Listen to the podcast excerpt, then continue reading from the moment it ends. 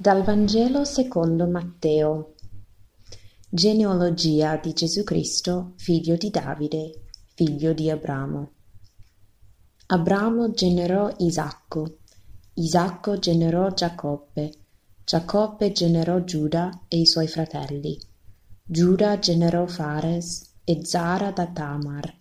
Fares generò Esrom, Esrom generò Aram, Aram generò Aminadab, Aminadab generò Nasson, Nasson generò Samon, Samon generò Bus da Rachab, Bus generò Obed da Ruth, Obed generò Jesse, Jesse generò il re Davide. Davide generò Salomone da quella che era stata la moglie di Uria.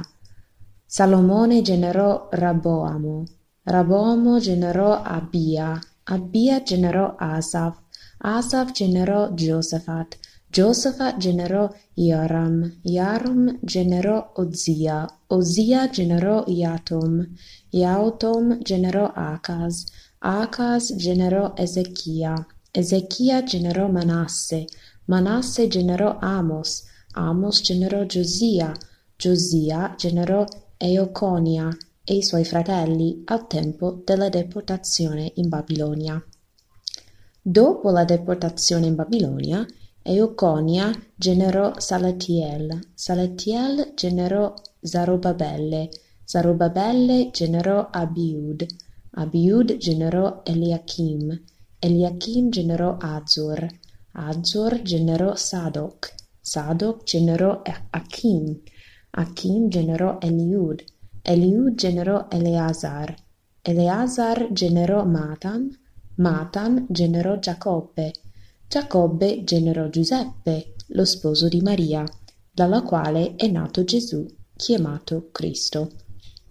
In tal modo tutte le generazioni di Abramo a Davide sono quattordici, da Davide fino alla deportazione in Babilonia quattordici dalla deportazione in Babilonia a Cristo 14. Il Vangelo di oggi è spesso un brano sottovalutato. Lo vediamo come un elenco di nomi e basta, nomi sconosciuti e difficili da pronunciare.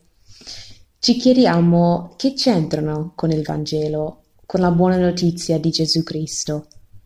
Come mai due evangelisti, Matteo e Luca, hanno deciso di dedicare una parte del loro racconto proprio a questo.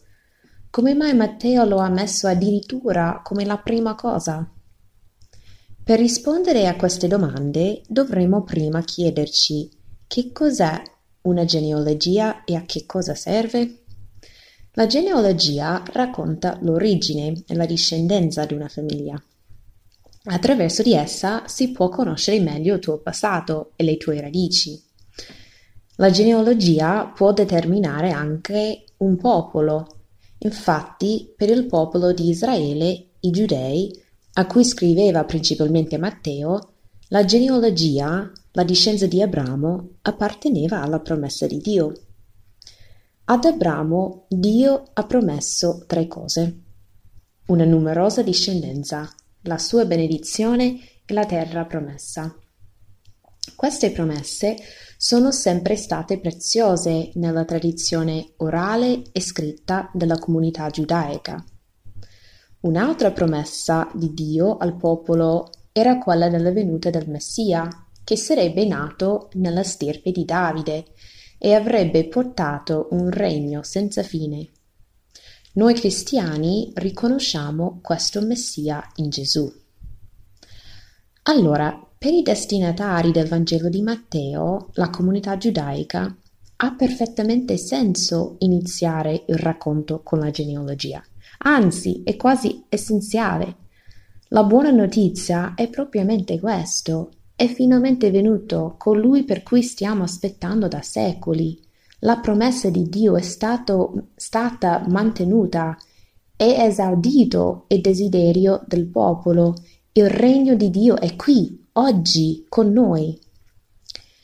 Ma come parla a noi oggi questo brano del Vangelo, questa genealogia di Gesù? Come per i giudei nel primo secolo d.C., questo Vangelo ci parla delle promesse di Dio, della sua fedeltà e della sua presenza nella storia. Lui non promette soltanto di intervenire in modo miracoloso ogni tanto. No, Dio promette di fare miracoli attraverso di noi, di compiere la sua volontà di bene attraverso i gesti concreti e semplici di ogni giorno. Il mio passato non è indifferente al mio presente o al mio futuro. Non sono neanche determinato dal mio passato, però.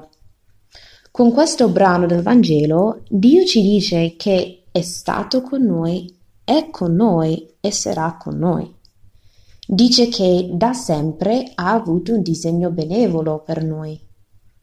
Anche attraverso i nostri errori e le sofferenze della vita, Dio può e vuole portare il bene.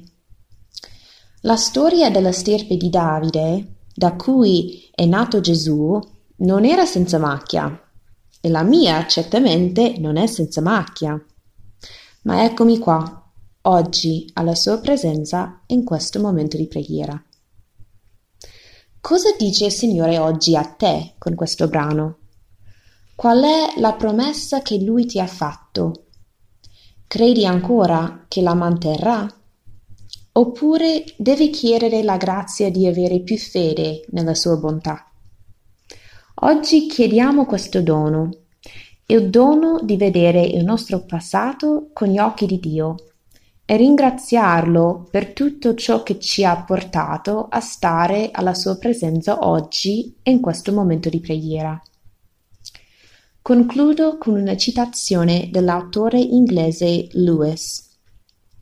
La gratitudine guarda al passato e l'amore al presente. Buona giornata.